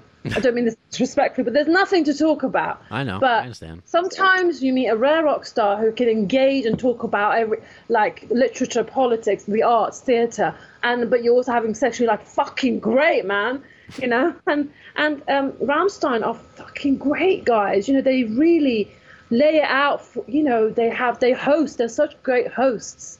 You know, you, you have such a great time. It's not some cheap, sleazy places. Beautiful places where there is all sorts of fun. There's girls. There's food. There's drinks. It's just a great laugh. And then, funny thing you said about Gene Simmons. Um, I was in somewhere with uh, Ram, with the singer of Rammstein, and uh, I had a friend with me, and she was downstairs smoking, and she saw a bunch of guys come in, and she said, "Are you guys in a band?" They were like, "Yeah, we're in Kiss." And she, and she, it was Gene Simmons. She totally brought him. She didn't know that she didn't recognize them. I don't know why. She wasn't wearing her glasses or something, but I can't believe she brought him down a peg or two because she asked them if they were in a band. and it was Gene Simmons and Paul Stanley. It's really funny. Um, but yeah, they must have been pissed off that you know she didn't recognize them. Um, Well, they weren't, they weren't wearing their makeup, probably. yeah, I don't know, but whatever. But no, um, no, there isn't, and there's hardly any of that that goes on, and they're very, very, they're kind of sit in their rooms in their pajamas and herbal tea. There we go. Just how I envisioned a rock star would be. Right, un- unbelievable. Uh, so, what has been the fallout since the book has has come out? Because it's obviously it's been a while. Uh, you've gotten a lot of different reactions. So, what has your life been like since uh, the title that you're not a huge fan of, "The Last Living Slut," came out? Well, so much has happened. Um, I am doing my PhD. I um, I lecture a lot at universities. I wrote my new book. Um, I traveled to the Middle East on my own. I went to Syria on my own. Is that Um, what I'm the- on a is that what the new book black- is about? Yeah, I'm on a blacklist. We're sort of a death list in Iran um, because of my first book. Um, if I go there through normal, no customs and stuff, I would pro- I would get put into prison and tortured and maybe executed. Yeah, I, I literally before we started taping, uh, I got some Twitter messages saying, "Oh, can she tell us everything about Guns N' Roses, the first five original members?" And your response was, "I may be killed." And I, not many people say that and mean it. Um, yeah, but no, I mean, with, everyone keep, you know, yeah, this is more a political thing. I'm on a list in Iran um, because I'm an I'm a um, which I'm an enemy of God, you know, to them. So um, I hired some smugglers, um, and I went over the Turkish mountains on horseback illegally to Iran. Just like Um, you do, just like everybody does. Yeah, just a normal vacation, you know. Yeah, No, this weekend. Inc- Unbelievable.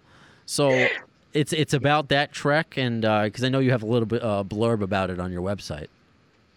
Yeah, so this is um, I still don't have a title for it, but we basically what it is. It's um starts off with me on the border of Iran, and I'm in a Turkish village. I'm looking for a bit of tequila for courage and the morning after pill, and um, I am getting ready to cross the border illegally, and um, and it's and then it has flashbacks. So the flashbacks are of when I when I met the Ku Klux Klan in Alabama and flashbacks of my time in the West from I used to date a big mafia boss um, and in uh, in Vegas and flashbacks of some rock and roll related stuff. I haven't named the person, but I had a quite a profound uh, sort of shall we say liaison with somebody and um, Okay.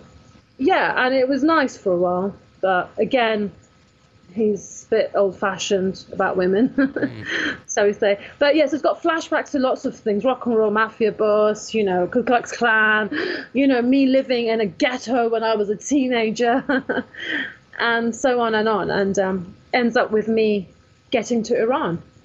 That sounds incredible. And I told you the first book it was more than just you know me. I mean, yes, the initial Guns N' Roses lore brought me to it, but I left with just a different impression. And all these years later, I'm talking to you. Uh, so I'm looking forward to your your next book. But no no rock stars in the next book. Any GNR references? I mean, the story sounds awesome regardless. But You're gonna get me into trouble. I, you know, I, I don't. you don't have to say. You can say "mum's the word," and that's that's it. That can be your no no. Say no comment. That'll be it.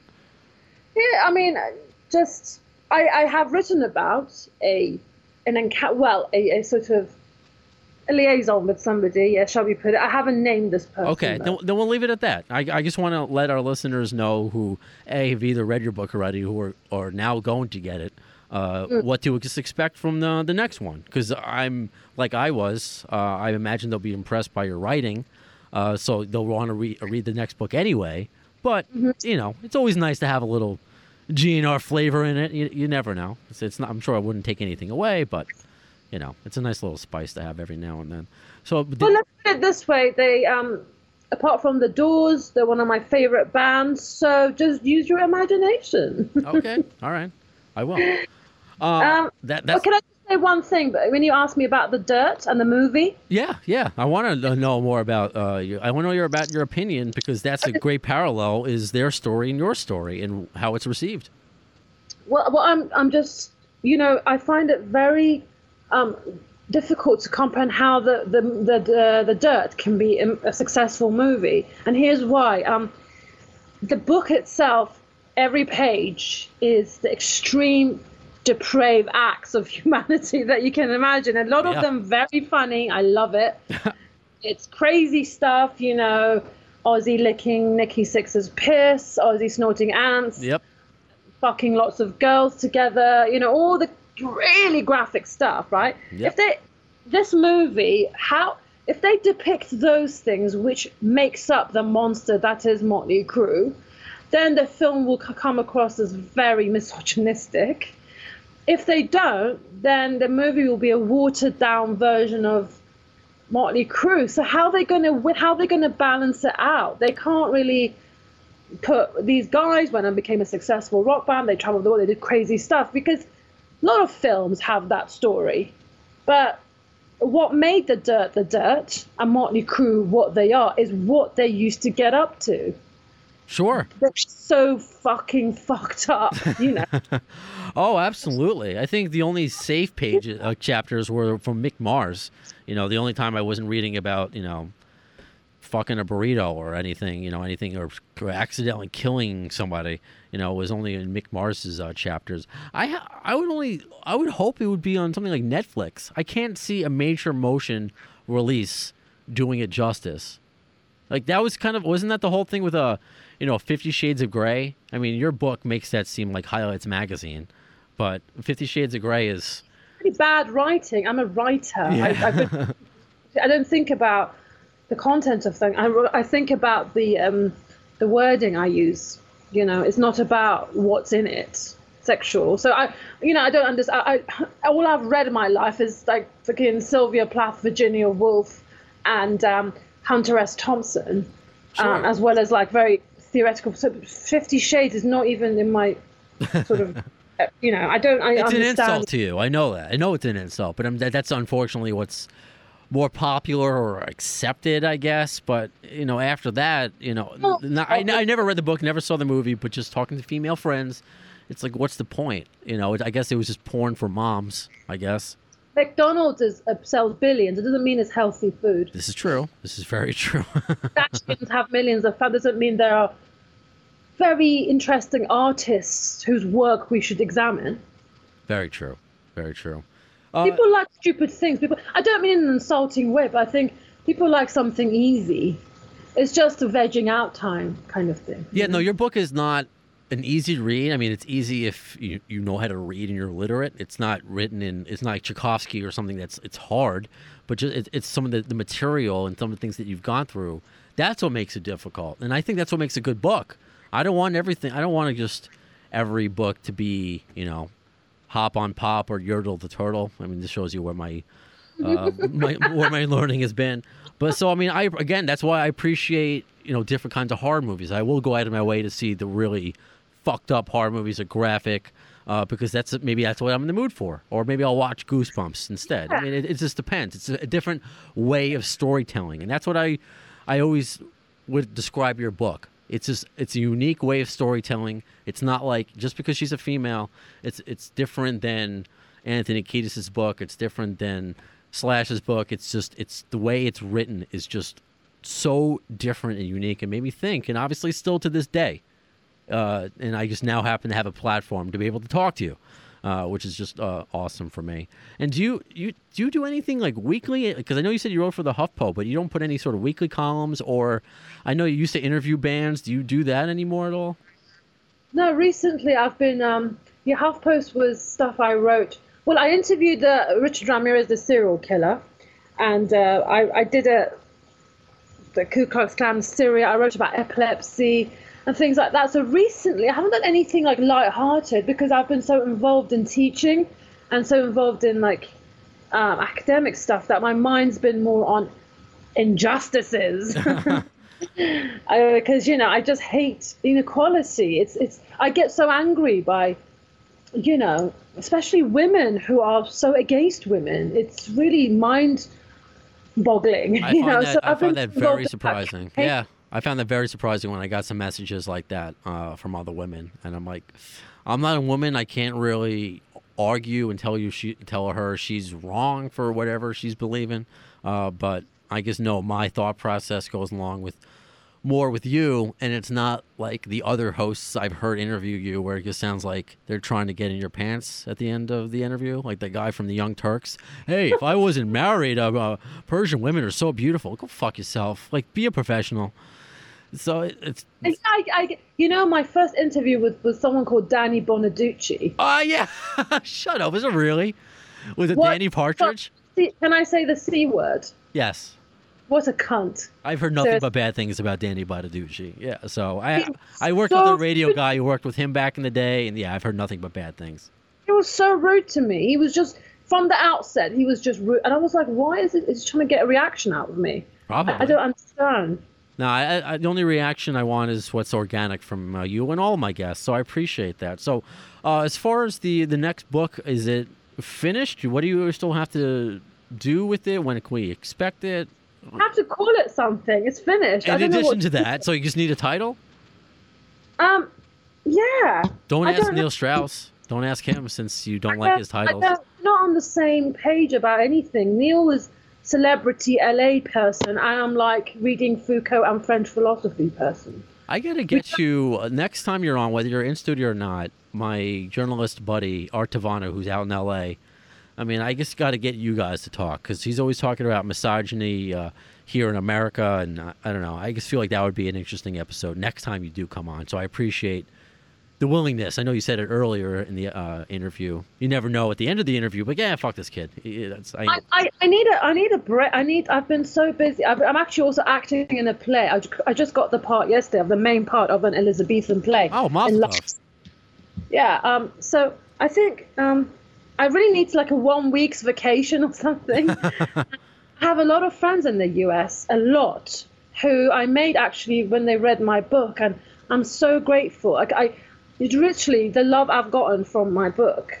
It's insane. I, I'm so grateful for it, and people who wrote to me with their own experiences, they think that I open up dialogue for people to talk about uh, the roles of gender roles, you know, in society, to break taboos, to break um, a lot of dominant narratives um, that are predominantly patriarchal. But I'm so grateful. I've made all these friends, and a lot of them live in the US um, and Australia and all over, really. So I, I'd love to just come to the US and maybe come to New York and see some of my friends in uh, in um, Vegas and LA. So yeah, it'd And- be great. And you can sign over. my book. You can sign my, my own copy. Yeah, and you can help me decide on a title for my new book. I'm pretty good with that, I think. uh, with coming up with names. I mean, I came up with Appetite for Distortion. That's pretty brilliant. Hmm. Yeah, yeah, yeah. Well, I kind of somewhat stole from GNR, so but. Uh, I am. s- It's so true that I do have an appetite for destruction, though. Yeah. If you look at my life, everything I do is put, putting my life in jeopardy. Um, everything Literally, I've done, yeah. you know, and- it's like self harm. It's like I have a. I just want to. I want to die. I want to be harmed in some way. It's really crazy. I don't know why I have this force within me. It's quite destructive. I don't do drugs. I don't drink. So maybe oh, okay. this putting my life in danger, going to Syria, going to Ku Klux Klan, um, going to Iran. It's insane. What's wrong with me? Those are your maybe those are your highs, instead of you know. Uh, An addiction's like an adrenaline maybe, boost. maybe. I mean, I can give you my therapist number if you want. I, I, always, I talked to a therapist and she said because as a child, I was always on alert because you know we used to the the Shah secret police used to raid homes, the soldiers were in our streets. I was addicted to that adrenaline. My brain is addicted to being on alert. Oh wow. I've always been on having to do things like coming to England as a child, and just being on my own, and so I guess my brain has an addiction to epic, epic adventure, adventures. things like that. Gotcha. So So, but you would say that the book has uh, opened more doors than it's closed, because I know it was a risk, obviously for a variety of reasons. But it seems like it's opened more doors and giving you more opportunities, other than being on a death list in Iran, which is That's such a shame. I really miss Iran so much, and I just miss it so much, and the beauty of it. And that's the one thing that I feel I jeopardized, and I can't go back. But um, but has it closed doors in some senses? Yes, because um, yeah, but I don't care about those things. I care about what I, the essence of what I do, which is you know, fighting injustice, fighting misogyny, people's perceptions of women. I, I do love lecturing. I love teaching. I love, you know, um, talking about human rights and stuff. Um, and I love being able to write more. I love that I was able to write for Huffington Post, for example, um, on things that I really wanted to. So, in some ways, it has opened doors, I guess. Um, you have to stay true to yourself. I don't think you should sell yourself out. I got offered so many stupid things after my book came out. Write for FHM, write for men's magazines. And I was just, no, it's not me. It's not me. I don't like hollow shit. Right. I want to write real stuff, you know? So, Yeah, no, Uh, I, I totally identify. Again, with my friend Art, he wants to write for real publications. He's like, I could write for Vice if I wanted to, or BuzzFeed, but I don't want to do that shit. so, I kind of, uh, I kind of understand that thought process, and I really appreciate that uh, and respect that thought process immensely. So, uh, once you come up with a, a title, whether it be from my own brain or yours or Neil Strauss's or whatever, please let me know. Uh, is there anything I guess you want to get out there? Because uh, thank you for for talking to us. I know maybe we we went a little. I know it's late for you because it's around five o'clock here in New it's York. 10 minutes, and there's an interview with Donald Trump I've got to watch. Oh, he's on. He's going to talk so much shit now. Well, Okay. Is everything tremendous? Is another is is the Russian thing is all fake news, right? It's, it's probably the same stuff. Yeah. I just, I can't, you know, I, I don't know what to say. It's just. I, we'll, we'll talk. Maybe we can talk. Here's a couple because we involved this uh, in the GNR podcast to show you things that we've done. We did uh, an episode, uh, uh, politics, uh, uh, guns and politics, because GNR brought up a, a Trump pinata in Mexico City, and uh, and and Slash and Duff have been very avid on Women's March, and those are things I think about. I'm like Duff. I'm sure. You know, when he was younger, sleeping around, same thing with Slash, but, you know, they have kids now, so that changes, especially with Duff with daughters. And then people were writing comments, so like, how can they say these things now? So, uh, again, I, I, I guess I think of all the ties, but I do want to get, and he has to pre-record this interview. Uh, um, he runs Slash's fan page out of Mexico. The page has like almost three hundred thousand likes, so it's like legit thing. Uh, he said he was at the that show, the the Mexican Trump show, and I want Right. I want to interview him. He he can read English, he can type it. He doesn't speak it that well, so I like please just pre-record. You know, you telling us what Guns or Mexican Guns N' Roses fans think of Donald Trump. I would love to have that that perspective because I know uh, it's an interesting view here in America. If there's anything anti-Trump, you see GNR's Facebook page; it's split right down the middle, like with everything else. Even if you're a Guns N' Roses fan or not, so that's why another reason I like more than just you know you, you know being intelligent, writing a good book, but you're just your worldviews and where you've been.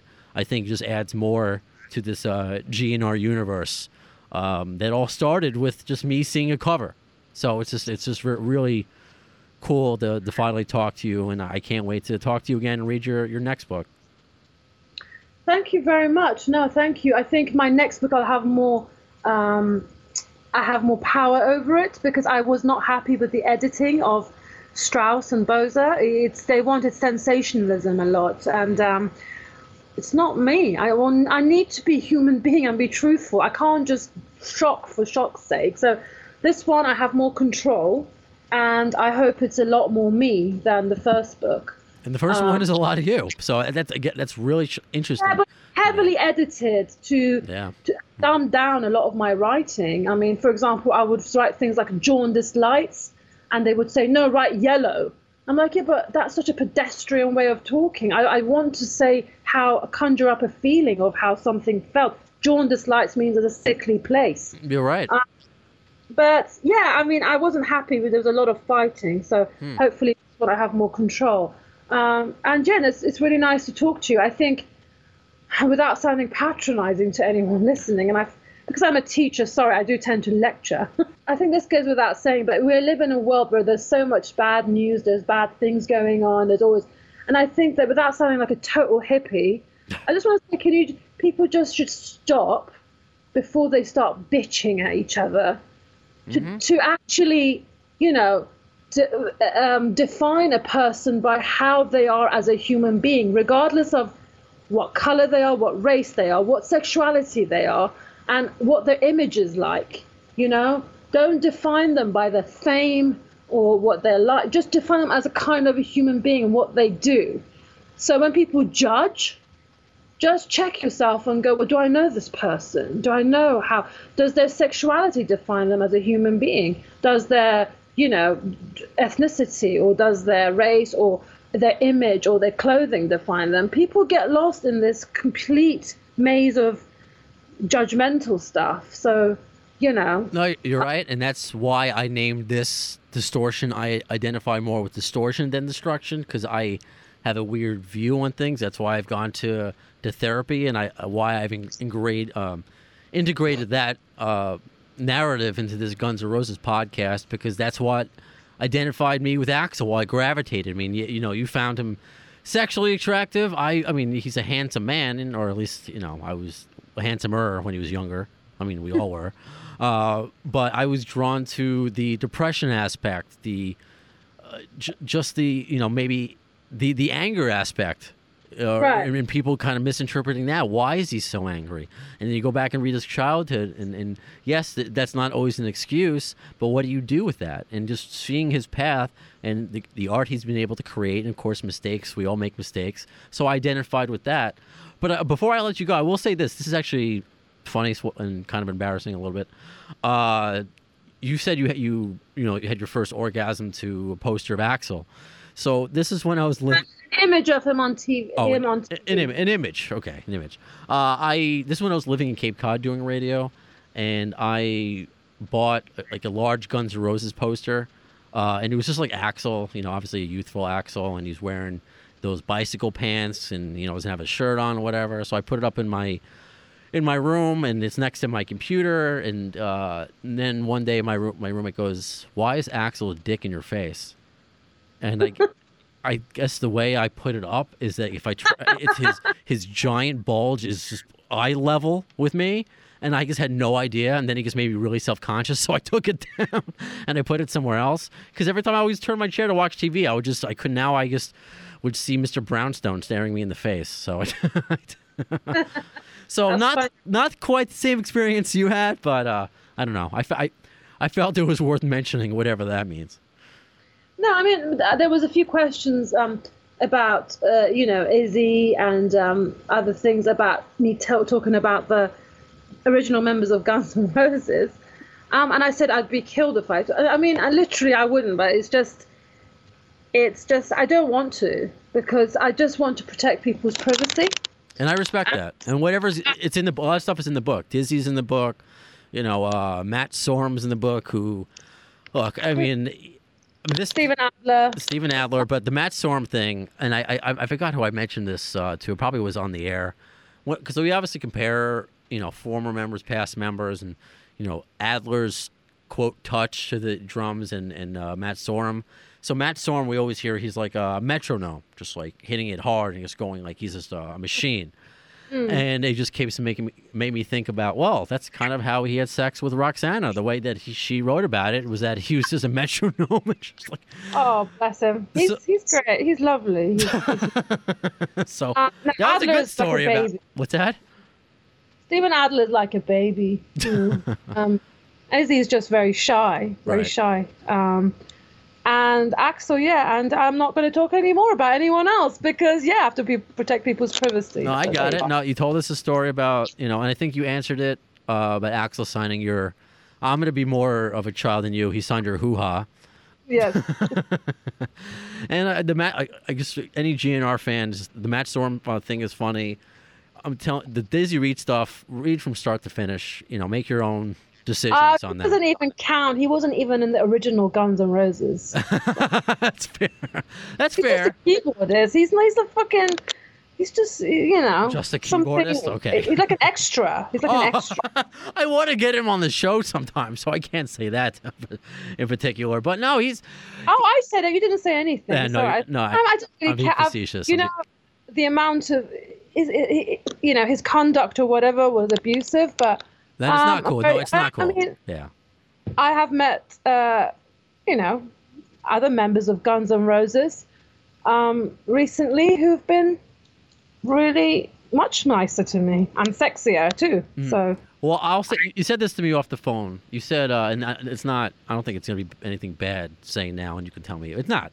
Um, you said you really haven't met a, a, a rock star that's like totally a gentleman. There may be, you know, very various degrees of being nice, uh, but you said probably Dave Grohl, but I've never met him.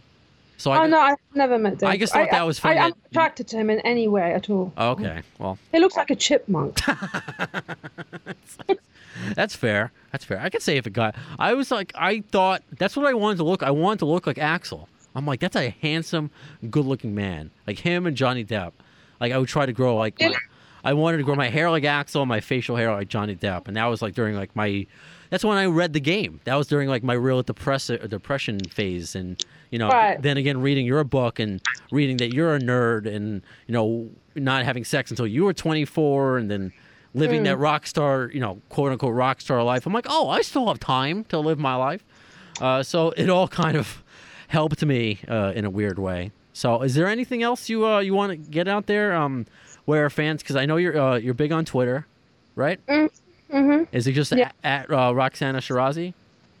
Um, yes, yes, that's correct. And I've got my website too, where there's a lot of my articles um, on. I'm going to be really geeky now. Phallogocentrism, Ku Klux Klan, um, various other stuff that I've written about um, how a lot of people in the rock and roll world are Harvey Weinstein's. Um, just a lot of other things. So yeah, roxanashirazi.co.uk is my website. Yay. Yay, indeed. Uh, Rox- Roxana, this I mean, uh, beyond a pleasure for me. I told you, I read the like. You keep saying it. It's just one of those things kind. in this podcast, which has just been a unique experience for me that someone I either grew up listening to or reading about, and then talking to them with this platform. So it's very cool to to talk to you and, and to quote unquote meet you. You know, you're you're what I thought you would be. Honestly, uh, I know a lot of people don't think that, but I actually read your book. Uh, so you're what I thought uh, you would be, and even if anything, nicer. So uh, as I said before, you're always welcome back, whether it's in person or over the phone. Uh, I want to hear more about your your next book, and of course, any rock star stories that you can share. You know, we obviously, of course, here on the AFD show want to hear them. trust me if i have I, I have a huge rock star story to share but maybe in the years to come i can't right now because i have to protect this person's privacy Okay. um As long as you keep saying privacy like that, I'm okay. I like that. It's not an American thing. It's, I say privacy. I like the word privacy. I'm going to start saying. it. it's english I, I, hey, Fanny means something to you. If it, Fanny means vagina to you. the well, funniest thing. I had no idea, like what you were talking. You said to that that fan, you're like, "What kind of joke is that? Izzy doesn't have a vagina." It was so- Funny, i can't uh, pussy yeah it's like saying pussy you right, know right. So there have been some fun interactions with you and uh, our listeners, or and and I liked, I did like that some people liked your comment to when someone's like, "Oh, her book made Izzy seem like a jerk," and you're like, "A jerk? Is sexual abuse make you a jerk?" And there are people who were in defense of you. So you had some fun interactions with our listeners up until this episode, and uh, well, I'm sure we'll Yeah. have we'll have more in, in the in the future. So again, maybe Rox- they can think of a new title for my book yeah, absolutely. Just My not no, nothing slut related because that's just I don't know. That's you know every episode. Brand, talks that? a lot about his him having sex with and naming the lot of women he's had sex with. He called his second book my second book, my wook, my bookie wook too. So, Wait, I, I missed who who said that. Who wrote that? Um, Russell Brand.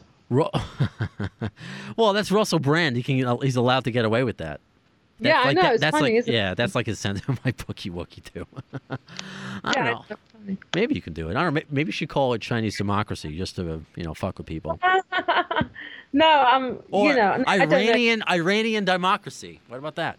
No. No, that just sounds stupid. Okay. All right. I'll, I'll I'll edit that part out. Probably not. I might call it my Iranian body. Okay. Or um, I might call it um, Iranian woman, or I might call it the lonely epileptic. Um, I don't know. I have to just think. Oh, it's so hard. Well, you'll get there. You'll get there. You're you're a professional. You went to Oxford. I have faith in you. Uh, Thank you very much. it's been a pleasure talking with you. Oh, pleasure's been uh, all on this side of the pond, I, I guess I could say. And uh, until next time. Let's talk soon. Yeah. You got okay, it. darling. Take care. And there she goes, Roxana Shirazi. Amazing. I mean, all these years later, it's such another, you know, if I may say, another cool moment for me doing this Guns N' Roses podcast. And someone who I was a fan of their work uh, years ago, now I have a platform to to talk to to them and you know exchange ideas and thoughts and have a cool conversation. So I hope you enjoyed uh, this episode as much as I enjoyed being on it. it's my show, I guess. Well, I should say it's our show uh, because I do want to mention the more people you tell about the AFD show, the bigger and better guests that we will have. That's how it works. Uh, that's when people found us after you know talking to Scott E, and then they go back and then more episodes, and then I'll get inboxes. Hey, you know, what about this person to be interviewed? They may have a contact. So you are involved in making this show. So the best way to spread the word, tell your friends who like Guns N' Roses. If they're not a GNR fan, they're not your friend. Uh, you should follow us on Facebook and Twitter, and of course on SoundCloud, iHeart, iTunes, Apple Podcasts, iHeartRadio. Follow, subscribe, leave a review. If we get ranked in the top 150 in iTunes, we're going to be extremely visible. And that's going to mean better shows for you to listen to. And you're involved in the show because I want you to be a guest. I have mentioned this before, and there is a past episode you may recall where I interviewed uh, Sir Kevin from Ireland. Just a fan. Yes, he is writing a book about GNR in his life, but he's just, you know, uh, he has a local band, local guitar shop, he's just a normal dude, as he said. You don't have to be Roxana Shirazi, who is a published author. You don't have to be uh, a rock star. You don't have to be Scott Ian. You don't to, to be on the show. You have to have a good story, and I want to hear from you. So if you have a good story about your life that involves, of course, Guns N' Roses, hit me up. Let me know on Facebook and or Twitter. And who knows, maybe you'll be the next episode. And as far as the next episode of the AFD show is concerned, when will you hear it? Well, in the words of Axl Rose concerning Chinese democracy, well, I don't know if soon is the word, but you'll see it. You've been listening to the distorted minds of Appetite for Distortion. Follow the guys on Twitter at the AFD Show and on Facebook at facebook.com slash the AFD Show. Thanks